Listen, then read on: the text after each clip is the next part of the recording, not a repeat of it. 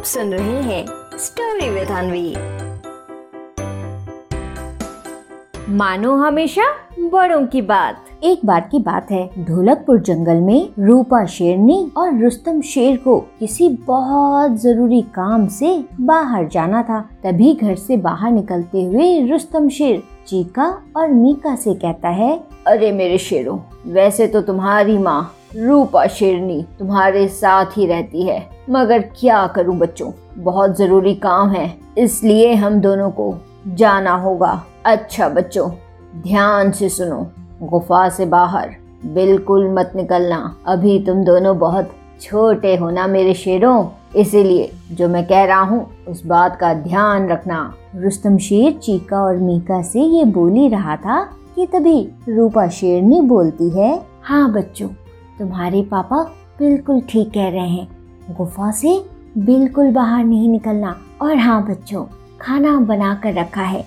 अगर भूख लगे तो खा लेना। और हाँ एक दूसरे से लड़ना मत। हम दोनों बस जल्दी आ जाएँगे। और फिर ऐसा कहते हुए रूपा शेरनी और रुस्तम शेर वहाँ से चले जाते हैं। इधर चीका और मीका, रुस्तम शेर और रूपा शेरनी के जाने के बाद एक दूसरे के साथ खेलने लगते हैं। जब एक दूसरे के साथ खेलते खेलते बहुत देर हो जाती है तो चीका मीका से कहता है अरे भाई मीका बहुत देर हो गई है हम लोगों को ऐसे खेलते खेलते। चलो कहीं बाहर घूम कर आते हैं। अपने बड़े भाई चीका की ये बात सुनकर मीका उसे तुरंत कहता है नहीं भाई पापा ने मना किया है। पापा ने बोला है गुफा से बाहर नहीं निकलना हम लोग यहीं पर रहेंगे। अभी हम लोग छोटे हैं ना भाई? और फिर इस तरह से मीका अपने बड़े भाई चीका को खूब समझाता है कि हमें अकेले घर से बाहर नहीं निकलना चाहिए। लेकिन चीका उसकी बात तो मानता ही नहीं है। वो अपनी जिद पर रहता है कि नहीं, चलो चलो, बाहर घूम के आते हैं। और फिर जब चीका बहुत जिद करता है तो मीका उसके साथ जाने को तैयार हो जाता है। अब चीका और मीका जैसे ही गुफा के बाहर निकलते हैं कि तभी वहाँ पर एक शिकारी आ जाता है और फिर शिकारी छोटे छोटे दो शेरों को देखकर बहुत खुश हो जाता है और अपने मन ही मन कहता है, वाह भाई वाह, जल्दी से जाता हूँ और इन दो छोटे छोटे शेरों को पकड़ लेता हूँ। आज तो शिकार करने में मज़ा ही आ गया।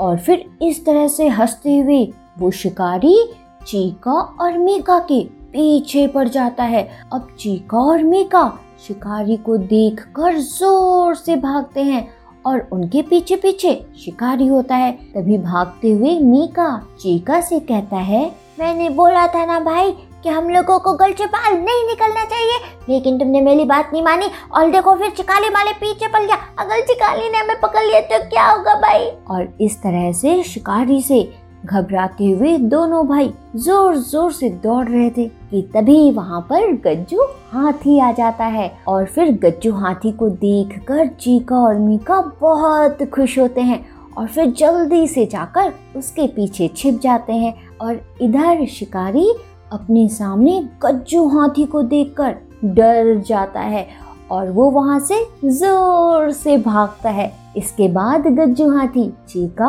और मीका को वापस गुफा ले जाता है और फिर उनसे कहता है, देखो भाई चीका और मीका, ये तो अच्छा हुआ कि सही समय पर मैं आ गया, वरना आज तुम लोगों के साथ क्या होता?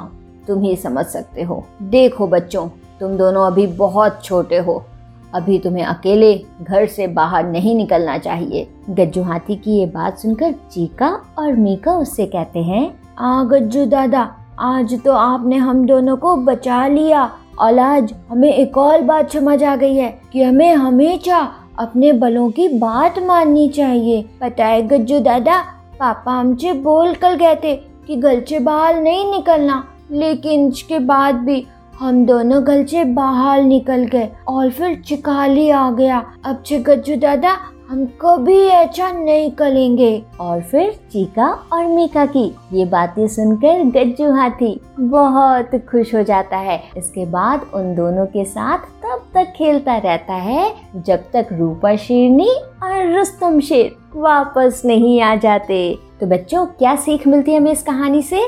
इस कहानी से हमें ये सीख मिलती है कि बच्चों, हमें हमेशा अपने बड़ों की बात माननी चाहिए और हमें कभी भी ऐसा कोई भी काम नहीं करना चाहिए जिससे हम परेशानी में पड़ जाएँ। समझे?